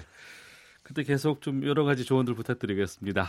네, 감사합니다. 네, 지금까지 국립외교원의 김현욱 교수와 함께했습니다. 헤드라인 뉴스입니다. 정부가 남북 간 감염병 협력 차원에서 북한에 제공하기로 한 독감 치료제 타미플루를 이르면 이번 주 중에 보내는 방안을 추진하는 것으로 알려졌습니다. 문재인 대통령이 집권 3년 차를 맞아 오는 10일 청와대에서 신년 기자회견을 엽니다. 문 대통령은 먼저 기자회견문을 발표하고 외교안보, 경제, 정치, 사회 분야 등 현안에 대한 기자들의 질문에 답할 예정입니다. 정부가 원양어업 생산량을 2023년까지 90만 톤 수준으로 늘리기로 했습니다. 국방부가 이르면 이번 주 초 일본 초계기의 광개토 대왕함 근접 비행과 관련해 일본 측의 주장을 반박하는 내용의 6개 외국어 자막 영상을 공개할 것으로 알려졌습니다. 검찰이 양승태 전 대법원장이 강제징용 소송의 주심이었던 김용덕 전 대법관에게 배상 판결이 확정되면 국제법적으로 문제가 될 소지가 있다며 재판에 개입한 정황을 포착했습니다. 다음 달부터 연매출 30억 원 이하 가맹점까지 카드 수수료 우대를 받게 됩니다. 지금까지 라디오 정보센터 조진주였습니다. 이어서 기상청의 윤지수 씨입니다. 네, 미세먼지와 날씨 정보입니다. 지금 서울의 초미세먼지는 1세제곱미터당 40마이크로그램으로 평소보다 2배 이상 많은 상황이고요. 미세먼지는 1세제곱미터당 61마이크로그램을 보이고 있습니다. 서울뿐 아니라 전국 대부분 지역 비슷한 상황인데요. 특히 초미세먼지가 나쁨 단계를 보이는 곳이 많습니다. 오늘 우리나라에서 만들어진 미세먼지가 대기 정체로 인해서 흩어지지 않고 쌓여 있는 데다가 중국 쪽에서는 미세먼지가 계속해서 유입되고 있기 때문에 오늘 강원 영동 지방과 제주도 지방을 제외하고 전국 대부분 지역 나쁨 단계가 예상되고요. 이런 상황은 화요일인 내일도 계속될 전망입니다. 한편 전라북도 익산 일대로는 지금 초미세먼지 주의보까지 내려져 있기 때문에 외출하실 때는 미세먼지를 걸을 수 있는 마스크를 꼭 착용하시는 것이 좋겠습니다. 오늘은 전국 대부분 지역 막다가 점차 구름량이 늘 것으로 보이고 내일은 낮부터 구름이 걷히면서 맑은 날씨가 예상됩니다. 내일 오후부터는 찬바람이 불면서 기온도 다소 다소 떨어질 것으로 예상이 되는데요. 이 과정에서 충청남도 서해안 지역 내일 오후부터 또 전라도나 제주도 지방, 울릉도, 독도 등은 밤부터 눈이 조금 날릴 것으로 예상됩니다. 오늘은 낮 최고 기온 서울 영상 2도, 광주 대구 6도, 부산 9도가 예상되면서 어제와 엇비슷할 것으로 보이지만 내일부터 기온이 떨어지게 되면 수요일 하루 반짝 강추위가 지나갈 전망입니다. 지금 서울 기온은 영상 1.9도, 습도는 32%입니다. 지금까지 미세먼지와 날씨 정보였습니다. 다음은 이 시각 교통 상황 알아보겠습니다. KBS 교통정보센터의 이승미 씨입니다. 네, 이 시각 교통 상황입니다. 고속도로 소통 대부분의 구간에서 원활합니다. 다만 오후 들어 여기저기 사고가 많이 발생하고 있는데요. 중앙고속도로 춘천 쪽으로 대동요금소 부근 2, 3차로에서 화물차 관련 사고 처리하고 있어서 대저분기점부터 6km 구간 심한 정체입니다. 남해고속도로 부산 방향으로도 4천 터널 부근 2km 구간 사고 여파로 밀리고요. 중부 내륙고속도로 창원 방향으로 괴산 부근 정체는 작업 여파입니다. 고장 고장난 차가 있어서 불편한 곳도 있는데요. 경부고속도로 서울 쪽으로 양재나들목에서 서초나들목 사이, 또 올림픽대로 공항 쪽으로 성산대교에서 가양대교 사이가 고장난 차 여파로 정체입니다. KBS 교통정보센터였습니다.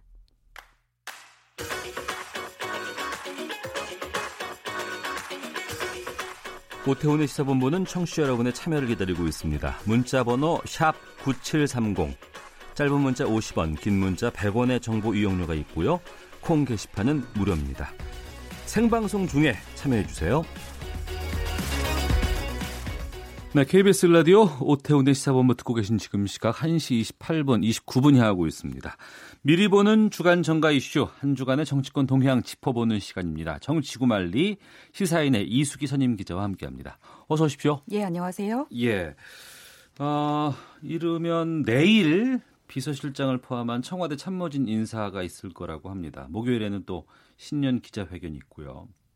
집권 3년차 국정 운영 방향 제시할 것으로 보이는데 이게 예정대로 이루어진다 그러면은 그 신년 기자회견 자리엔 새로운 이기 비서진과 함께 할 가능성이 큰 거 아니에요? 음, 아무래도 이제 새 출발의 의미가 있기 때문에 10일 신년 기자회견 하게 되면 그 자리에는 어, 새로운 그 분들과 함께 나와서 시작하지 않을까 싶습니다. 10일이 네. 어, 또 우연찮게도 어, 만 20개월이 되는 날이더라고요. 문재, 20개월? 예, 문재인 대통령이. 그러니까 전체 5년이면 임기면 60개월이잖아요. 네네. 근데 이제 3분의 1이 딱 지나는 시점인 거죠. 아, 그렇군요. 예, 예. 그래서 이제 그 시점이 되면 어, 새로운 인물들을 좀 보이는 게 좋지 않을까라는 생각들도 하신 것 같은데 뭐 이게 맞아 떨어진 거죠. 네. 그 처음에는 사실 뭐 3월이나 4월 정도 개편하지 않는가. 아. 보통 봄에 많이 하잖아요. 예, 예, 예. 그래서 신년 초에는 다른 일정들이 있으니까 그거 끝나고 나면 하지 않을까라는 생각들을 했었는데 아무래도 이제 청와대 참모들 같은 경우에 새벽에 일찍 나가고 어 밤에 늦게까지 일하고 어, 주말 뭐 이런 거 없고요. 네. 그런 게 없이 하다 보니까 1년에서 1년 2개월 정도 지나면 이제 교체해야 된다라는 그런 네. 정도, 그러니까 피로감 때문에라도 그런 얘기들이 있는데 지금 이제 20개월이 됐기 때문에 네. 어, 충분히 교체 요인이 있다고 보는 것 같고 또 최근에 청와대의 기강해인이 뭐 관리 소홀이니 이런 부분 가지고 문제가 됐기 때문에 분위기 쇄신 차원에라도 좀 필요한 것 같더라고요. 네. 작년 한 12월 중순 정도부터 어, 이, 그, 새로운 후임들에 대한 검증 작업들이 들어갔었거든요. 네. 그래서 이제 그게 어느 정도 한 달이 안 됐는데 그 사이에 어느 정도 정리가 된 것 같아요. 비서실장, 뭐 정무수석 등 뭐 여러 얘기 나오는데 노영민 주중대사 강기정 전 의원 얘기는 계속 나오네요. 네. 어, 아무래도 1순위로 지금 거론되고 있는 분들이고요. 예. 큰 문제만 없다면 아마 되지 않을까라는 지금 평이 나오고 있습니다. 여권 안에서. 네. 음, 아무래도 어, 두분 다 친문으로 어, 분류가 되고요. 네. 그리고 원래도 노영민 주중대사가 첫 번째 비서실장 후보로 얘기가 거론됐었는데 아 그래요? 예, 그 당시에 어. 아, 이제 예전에 출판 기념회에서 어, 카드 단말기 설치해놓고 예, 예. 어, 주변 사람들한테 편의를 이제 주기 위해서 그랬다고 했던 건데 현금 안 가지고 다니시는 그러니까 분들한테 출판 기념회에서 뭐 금일봉 받는다거나 후원금을 받는다거나 책값 같은 거 책값을 받는 거죠. 책값을 카드 받는 단말기를 건데, 받고 예 보통은 이제 현금들을 가져와서 이제 내고 책 받아가시고 이러시는데 네.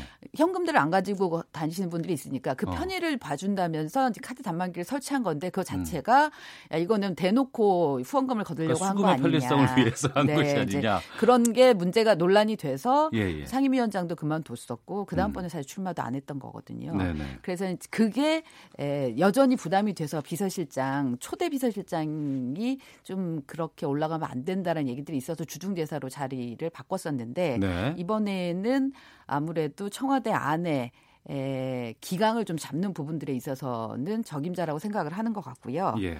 아, 좀 엄격한 스타일이거든요. 음, 음. 그리고 어차피 국회 삼선 출신 출신이기 때문에 어, 국회와의 소통이나 이런 부분에 있어서도 조금 더 유, 어, 원활하게 하지 않겠는가라는 얘기들이 있는 것 같습니다. 강기정 정부 수석도 마, 후보도 마찬가지인데요. 예. 어, 그 전부터 거기도 그 정부 수석 후보로 계속해서 올랐고 유력했는데 지난번에는 이제 지방선거 출마한다고 네네. 본인이 안 한다고 했었거든요. 어. 그랬기 때문에 아, 요번에 네, 유력한 후보로 거론이 되는 거죠. 국회 필리버스터 할 때 니무리한 행진곡 부르신 분이잖아요, 네. 이분이. 네. 어. 근데 이제 이분도 좀 국회에서의 과격한 모습들을 몇 번 보인 적이 있어서 네. 그런 부분들에 대해서 야당에서는 아마 공격을 하겠지요. 음. 일각에서는 좀 정치적인 협치 같은 것들 위해서 좀 탕평 인사 쪽으로 갔으면 하는 그런 지적들도 좀 꽤 나오는 것 같은데 어떻게 평가하세요? 예, 외부에서는 그렇게 얘기를 하는데 이제 탕평 인사 하면은 결국은 야권에서 어, 누군가를 중요하거나 아니면 뭐 야당과 소통이 잘 되는 사람을 한다거나 뭐 이런 얘기인데 네. 내각이라면 모를까 청와대 참모진을 야당에서 데려오기는 쉽지 않을 거고요. 어, 이분들이 아까 말씀드린 대로 국회에서 다 어, 어느 정도 선수를 가지고 있기 때문에 야당과의 소통을 위한 통로들은 많이 있다고 보는 거고요. 음. 그리고 그래서 이제 본인들이 하려고만 하면은 될 건데 그거보다 더 지금 중요하게 생각한 거는 아마 형식적인 탕평보다는 대통령을 잘 알면서 그 내용을 잘 알아야지 결국 다른 사람을 설득하는 데에도 힘이 실릴 수 있기 때문에 네. 그 부분을 먼저 생각한 것 같아요. 음. 아무래도 이렇게 이기 진영으로 기용이 된다 그러면 일기와 비교가 될 거 아니겠습니까? 그렇죠. 그런 부담도 있을 것 같고 일기보단 잘해야 되겠다는 그렇죠. 거. 그러면 앞서서 이제 뭐 사실은 일기는 지지율 높을 때 그다음에 허니문 기간에 음. 좋은 때 들어가서 어 하는 하고 이제 나오는 건데 네. 어, 지금 이기들은 제일 부담이 뭐냐면 지지율도 떨어지고 있, 는 상태고 그리고 어 국정 홍보 이런 부분들이 좀 약해서 이 부분을 좀 잘, 잘해야 된다라는 생각들도 있고 네. 그래서 앞으로도 뭐 올해 경제 성과 내야 되는데 이 경제에 대한 성과 부분도 녹록지 않은 상황인데 음. 그런 모든 부담을 안고 어, 들어가는 그 참모들이기 때문에 그런 부분에 있어서 훨씬 더 좀 지금 부담감이 클 거라고 보입니다. 네. 그렇게 이기로 들어가면 이분들이 무슨 일을 해야 된다고 보시는지, 아니면 기대 어떻게 하는 게 바람직하다고 보시는지.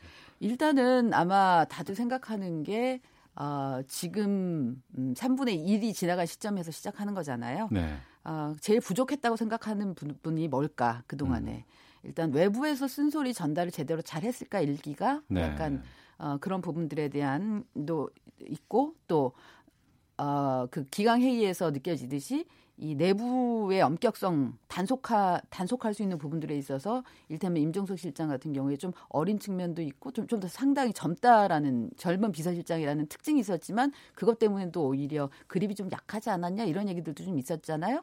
그러니까 이제 그런 부분들 그래서 해이해지기 쉬운 공직사회에 대한 어떤 메시지를 전하고 내부 단속을 잘하는 그런 부분들이 아마 미션으로 주어지지 않을까 싶습니다. 네.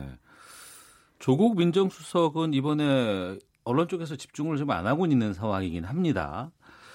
어, 일부에서는 사법개혁의 의지 때문에라도 더 이 그 자리를 유지를 해야 된다라고 오늘 아침에 박지원 의원도 뭐 그런 쪽으로 좀 무게를 실으면서 말씀을 좀 해주셨습니다만 또 일부에서는 어, 이미 뭐 사법 개혁안이 다 나와 있기 때문에 이번에 교체가 가능하지 않을까라고 하기도 하는데 깜짝 대상으로 발표할 가능성은 어떻게 보세요?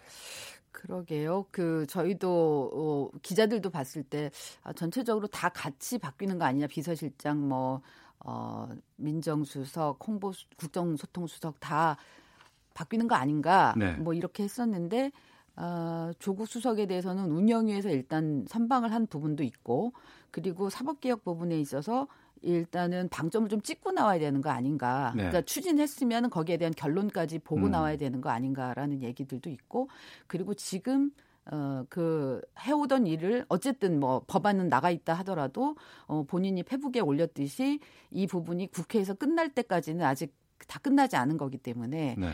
그이 프로세스 과정을 다 알고 있는 사람이 마무리를 지어야 된 다라는 얘기들이 있거든요. 아마 네. 그것 때문에 지금은 교체 대상에 안 들어간 거 아니냐라는 어. 얘기들이 있는데요. 예, 예. 근데 그건 뭐 내일 봐야 되는 거죠. 지금으로서는 후임에 대한 얘기는 안 나오고 있습니다. 아, 그래요? 예. 어, 알겠습니다.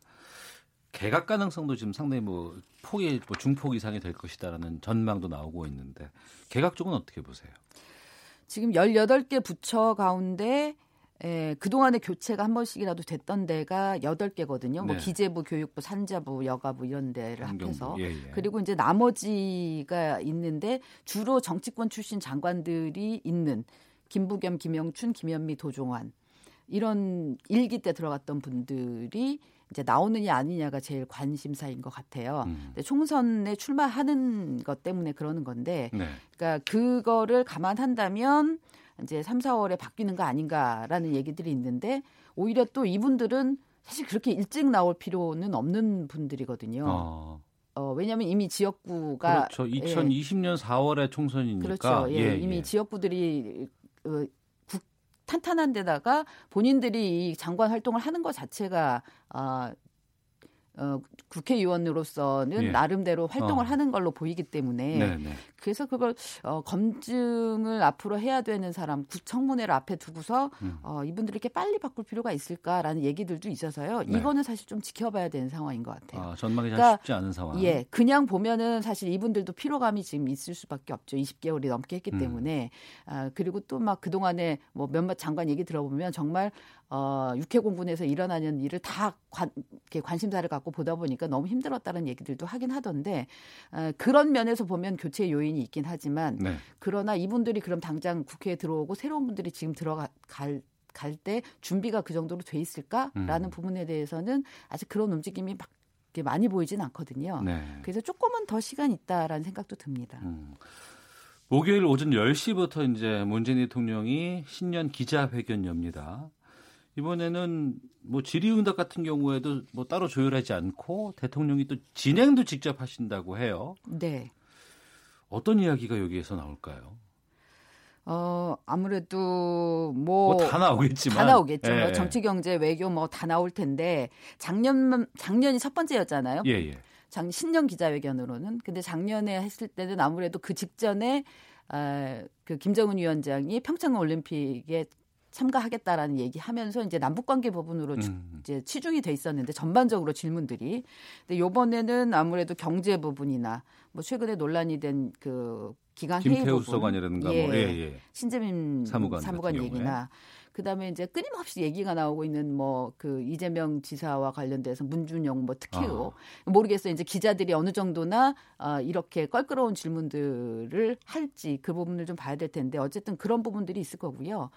그거 말고도 최근에 또 그 이슈가 된 광화문 이전이 무산된 예. 부분 예. 어. 어, 그런 부분들에 대해서 그동안에 이제 유홍준 위원장이 나와서 얘기를 했는데 대통령이 직접 공약 1호가 아, 무산된 데 대해서 어, 얘기 질문이 있을 거고 거기에 대한 답도 있지 않을까라는 그런 예상을 해봅니다. 지난해 신년 기자회견을 제가 돌이켜 보니까 한 기자당 하나의 질문만 받았어요. 네, 왜냐하면 기회를 많이 주려고 했던 거고요. 그 조선일보인가 어느 여기자가 두 개를 질문했다가 하나만 답하겠다고 뭐 네. 뭐 얘기했던 기억이 나는데 이번에도 그렇게 될 거 아니겠습니까? 이번에도 아무래도 그럴 거고요. 어. 그래서 이제 기자들 사이에서는 그 조율을 따로 그럼 해야 되지 않을까요? 미리 회의도 하시잖아요. 근데 이제 지난번에 그러니까 그런 회의를 안 했기 때문에 사전에 네. 안 했기 때문에 질문이 한쪽으로 집중되는 편향되는 예, 예. 그런 양상이 있어서 어. 올해는 이제 분야라도 좀 나눠야 되는 거 아닌가라는 예. 그런 얘기들은 있는데 그건 이제 청와대 기자단 안에서 음. 논의를 할 사안인 거고요. 네. 그게 사실 쉽지는 않아요. 왜냐하면 외신도 있고 뭐 이렇게 다 굉장히 분야가 많기 때문에. 그 대통령이 언제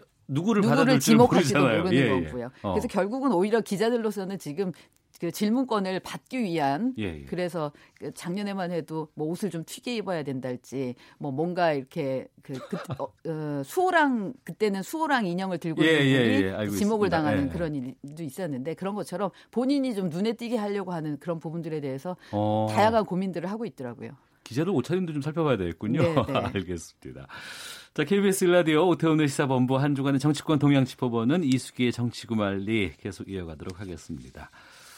어, 글쎄요, 어, 지금 정부가 최저임금 결정 과정을 이원화하는 개편 초안을 오늘 이제 발표를 한다고 해요. 네. 예. 그, 이 부분 좀 얘기를 해 주시죠. 아 그러니까 최저임금을 그 동안에는 그 그냥 음 27명으로 구성된 네. 그 최저임금 그 산정위원회에서 이걸 결정을 했었어요. 예. 이제 이제 그러다 보니까 노동계 9명, 이제 사측 9명, 그다음에 공익위원 9명 이렇게 해서 27명이었는데 당사자들이 다 들어가서 싸우다 보니까 이게 막판까지 늘 그 협상 줄다리기가 좀 저 심하고 네. 그다음에 액수가 어떻게 결정된지 부분, 부분에 대해서도 사실 예측하기 힘든 정도의 음. 상황들이 좀 발생을 했거든요. 네. 어, 그래서 그러니까 처음에 16.5% 라는 굉장히 큰 폭의 인상이 벌어 저기 나온 것도 결과가 나온 것도 그때는 이제 노측이 워낙 강하게 얘기를 했고 공익위원들이 이 부분에 대해서 이제 그 힘을 실어줘서 이렇게 됐던 건데 이게 국가나 전체 경제에 미치는 영향, 그다음에 우리 자영업자들이 이거를 어, 감당할 수 있는 정도의 체력이 있는 건가 이런 부분들에 대해서는 사실 검증이 안 된 상태에서 네. 그 안에서만 이루어지다 보니까 어. 아, 지난 1년 내내 문제가 논란이 됐지 않습니까? 예. 이런 부분에 대해서 어, 잘 약간 좀 보완을 하다 하겠다는 취지에서 이번에는 구간 설정 위원회 하고 결정 위원회, 그러니까 최저임금 결정 위원회하고 두 이원화를 시키겠다는 음, 예, 거예요. 예. 구간 설정 위원회에는 전문가들이 이제 학계나 이제 이, 이 부분에 대해서 잘 알고 있는 사람들이 아, 우리 체력으로 보면은 어느 정 얼마에서 얼마 정도까지가 올해는 인상폭을 하면 좋을 것 같다라고 이제 큰 틀을 정하면 이제 기존에 했던 노사 양측이나 고기위원들이 참여한 그 결정위원회에서 그 안에서 이제 그 범위 안에서 결정을 음. 하도록 하는 건데 이제 문제는 그렇게 될 경우에 이 결정위원회에 들어가는 사람들 입장에서는 이미 정해진 범위 안에서만 논의를 그렇겠네. 할수 있다라는 예, 때문에 예. 자율성이 떨어진다는 거죠. 음. 이 부분 특히 이제 노조 쪽에서 지금 반대, 반발이 좀 예, 반발 반발하고 있는데 왜냐면은 어 자율성도 침해되고 결국 우리는 거수기만 하라는 거고 그리고 워낙 이게 정해진다는 거는 결국 그 더 많이 받고자 하는 이 실링을 제한하는 효과가 더 크다고 생각하기 음. 때문에 노조 쪽의 반발이 클 수밖에 없습니다. 네. 하나만 더 여쭙겠습니다. 유시민 노무현 재단 이사장의 알릴레오가 방송 이틀 만에 뭐 구독자 45만 명 넘기고 조회수 160만 회를 기록하는 대흥행을 기록하고 있다고 합니다. 그리고 오늘은 또 알릴레오에 이어서 2탄 고칠레오까지 좀 나왔다고 하는데 이런 흥행 좀 예상하셨어요?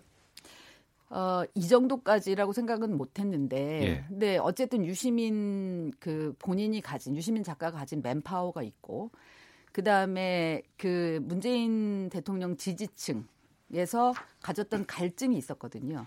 그러니까는 정부가 지금 추진하고 있는 게 뭔가 잘못된 것 같지는 않은데, 네. 근데 야권에서는 엄청나게 이 부분에 대해서 잘못됐다라고 얘기를 하고 있고 또 일정 부분 허위 정보들도 엄청나게 나오고 있고 보수 유튜버들이 그 부분을 가지고 확대 재생산을 하는데 이쪽에서는 마땅하게 대응 논리가 없고 대응하는 사람들도 없고 네. 이러던 참이었는데 그거를 이제 자처하고 나섰고 그 부분에 있어서 어, 각당한 그이 맨파워가 있는 사람이 나오니까 음. 그 부분에 있어서 굉장히 쏠림 현상이 있는 그런 어, 게 보여지고 있는 거죠. 예. 아마 유시민 이사장이 이걸 하겠다고 했던 것도 어. 그런 갈증을 알았기 때문에 했던 거고요. 예. 그래서 그 부분들이 예, 실질적으로 나타나고 있는데 어쨌든 두 가지로 얘기하는 게 정부 정책을 알리겠다, 잘 알리겠다라는 알릴레오하고 그다음에 어쨌든 뭔가 거짓 뉴스가 돌아다니고 있는 데 대해서 고치겠다는 고칠레오 이 두 가지를 계속 하겠다고 하는 거니까 어. 앞으로도 이 부분에 대해서는 수요가 굉장히 많이 있을 거라고 봅니다. 홍카콜라의 홍준표 대표는 뭐 소재가 곧 없을 거다 뭐 이렇게까지 얘기하시던데.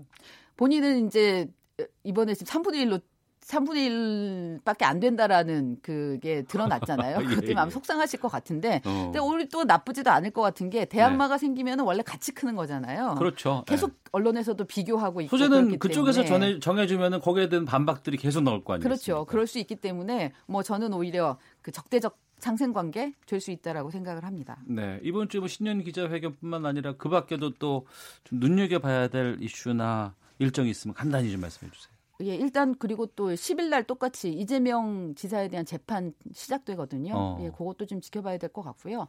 오늘 오후에는 중소기업 벤처 관계자들하고 대통령이 또 어, 신년 할애회 겸 행사한다는데 대통령이 그 강조하는 게 계속 경제이기 때문에 네. 이제 경제 행보들을 좀 봐야 될 것 같습니다. 알겠습니다. 한 주간의 정치권 동향 짚어봤습니다. 이수기의 정치 구말리 시사인의 이수기 선임 기자와 함께했습니다. 말씀 고맙습니다. 고맙습니다.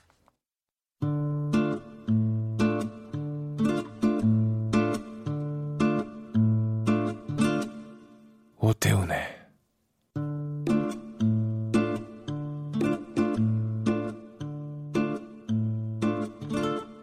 시사본부.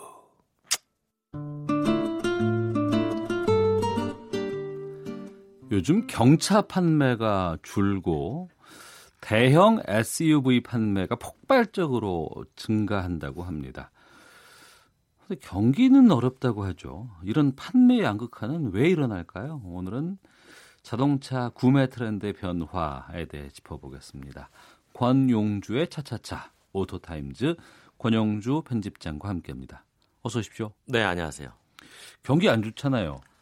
그러면은 어. 경차로 좀 이렇게 많이 이동이 돼야 될 것 같은데 경차. 얼마나 안 팔리길래 이렇게까지 얘기 나오는 거예요? 지금 뭐 일부 언론에서는 폭락했다 뭐 이런 얘기까지 나오는데 네. 엄밀히 좀 들여다볼 필요가 있습니다. 네.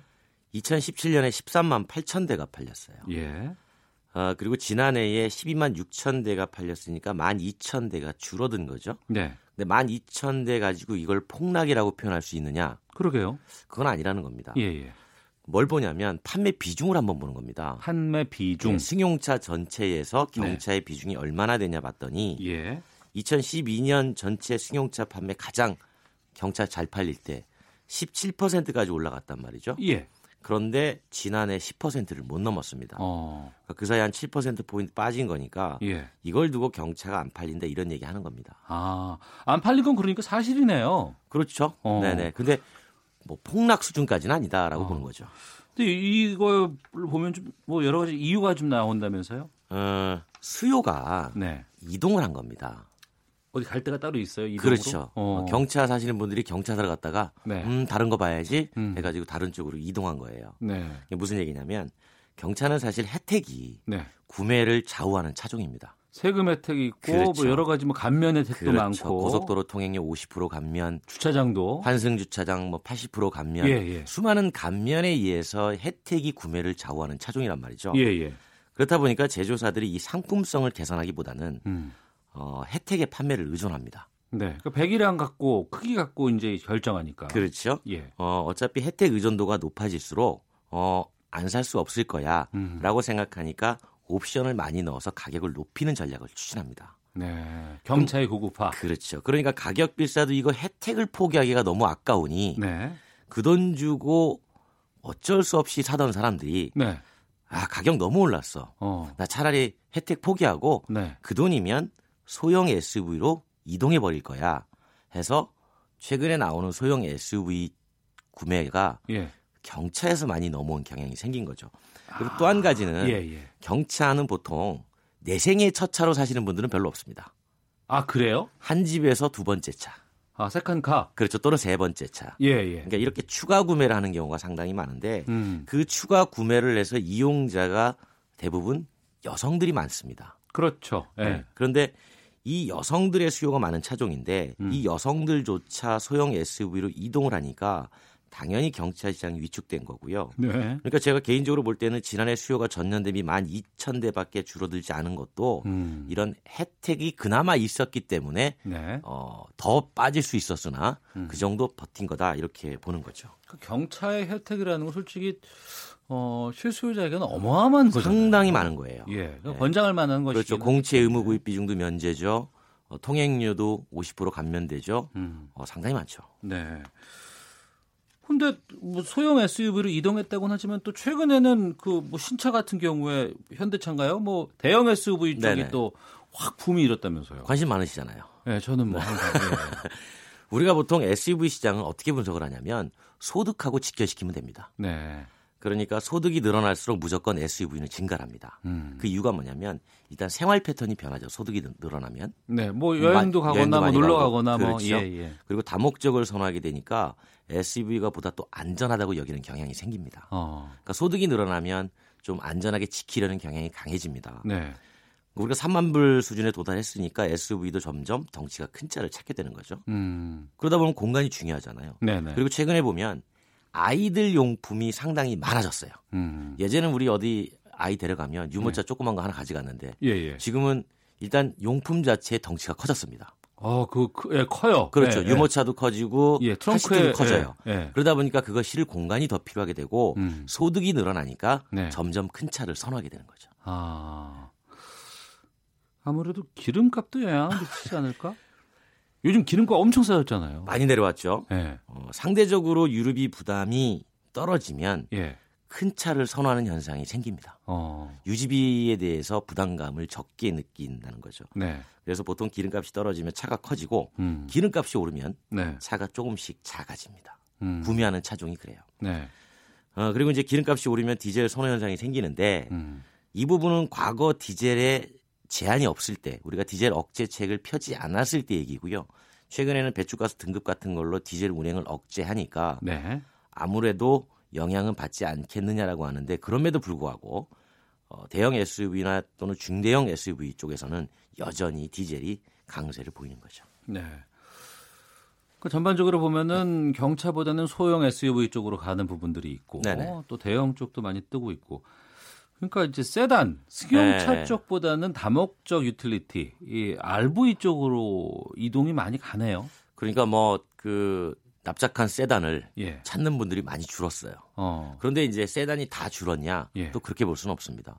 중대형 세단은 여전히 괜찮아요. 예. 이건 뭐냐면 중대형 세단의 수요가 유지가 된다는 건 렌탈 어. 그리고 기업의 뭐 업무용 수요 예. 이런 쪽으로 수요가 많이 이른바 fleet라고 그러죠. 어. 그런 쪽으로 많이 발생을 하는 건데 네. 반면에 이제 중형 세단은 계속 어려워지죠. 음. 왜냐하면 이제 중형차 살 정도의 수준이 되면 네. 이제 여유가 생겨서 음. SUV 쪽을 많이 고민을 하니까 중형 세단 구매 예정자가 사실은 SUV로 상당 부분 넘어갑니다. 어. 네, 그래서 중형 세단은 어렵지만 준대형 세단 약간 뭐 프리미엄 쪽으로 가면 어, 여전히 어, fleet 수요가 있어서 10년 유지가 전만 해도. 직장인들의 네. 로망이 중형 세단 차 타는 게 옛날에는 그랬죠. 로망이었는데 아, 지금 옛날에는 중대형이나 SUV 아시면 쪽으로 하는군요. 그 기억나실 거예요. 월드컵에서 훌륭하게 예. 경기를 치렀던 최진서 선수가 음. 모 CF에 나서 이런 얘기를 했죠.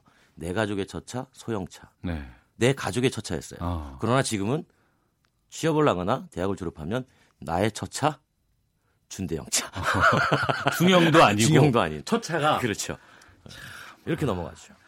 모든 게 이해가 되시죠? 아, 예. 그럼요. 예. 근데 또 한편으로는 이제 요즘에 그 1톤 소형 화물 트럭이 네, 네. 잘 팔려서 예. 이 자영업자 늘어난 것에 대한 반증이다 이렇게 얘기가 나오기도 하는. 그 1톤 트럭을 가지고 네. 경제하시는 분들이 해석을 많이 하십니다. 예. 어, 많이 팔리면 음. 자영업자가 늘었다. 네. 경기가 양극화다. 그런데 예. 이걸 자동차 회사 사람들하고 얘기해 보면 하나도 안 맞는다고 얘기해 줍니다. 왜 그러냐면 예. 기본적으로 1톤 소형 화물은 공급이 수요를 못 따라가는 차종이에요. 그렇죠. 예, 예, 그래서 예. 항상 3개월 정도의 아, 대기 물량을 가져갑니다. 그리고 아. 수출도 많이 해야 돼요. 돈 준다고 내가 원하는 시기에 할 수 있는 게 아니군요. 그렇죠. 그래서 내수의 계약이 많이 늘어나 적체가 좀 돼 있으면 어. 내수의 물량을 좀 풀죠. 예. 네. 네. 그러면 확 늘어납니다. 어. 그러다가 수출이 부족하다라고 아우성을 치면 네. 수출 쪽에 공급을 해줍니다. 어. 그럼 내수가 부족해져요. 예. 이렇게 해서 나타나는 현상이지 음. 이걸로 경기 양극화를 해석하는 건 좀 무리수다. 다시 말하면 네. 자동차 회사가 공급에 의해서 주도하는 시장이어서 이걸 경제적으로 해석하는 건 음, 조금 무리가 있다라고 음. 얘기를 해주더군요. 아, 알겠습니다. 차 새롭게 구매하고자 하시는 분들이 항상 얘기하는 게 우리나라는 왜 이렇게 옵 죄송합니다. 네. 흔히 말하는 그분들 말대로 옵션지를 해야지만 사야 되느냐라는 부분들 네. 참 많이들 말씀하세요. 많이. 왜 우리나라만 유독 그래요? 흔히 자동차 회사가 장사를 할 때 크게 세 가지 방법으로 마케팅을 하거든요. 예. 그러니까 이제 말 그대로 이제 옵션 가지고도 반드시 필요한 옵션인데 음. 잘안 팔리는 걸 하나씩 넣죠. 네. 이런 걸 우리가 흔히 옵션 끼워 넣기 음. 이렇게 얘기하거든요. 그렇게 해서 가격을 높이는 전략 때문에 그렇습니다. 네. 근데 이제 가격을 높여놓고 안 팔리면 네. 가격을 또 내려주잖아요. 예, 예. 그러면 애시당초 내려주지. 그러게. 그럼 더잘 팔렸을 거 아니에요. 그렇죠. 그렇게 네. 생각할 수 있는데 또 그 차가 안 팔릴 때 쓸수 네. 있는 카드가 없는 거예요.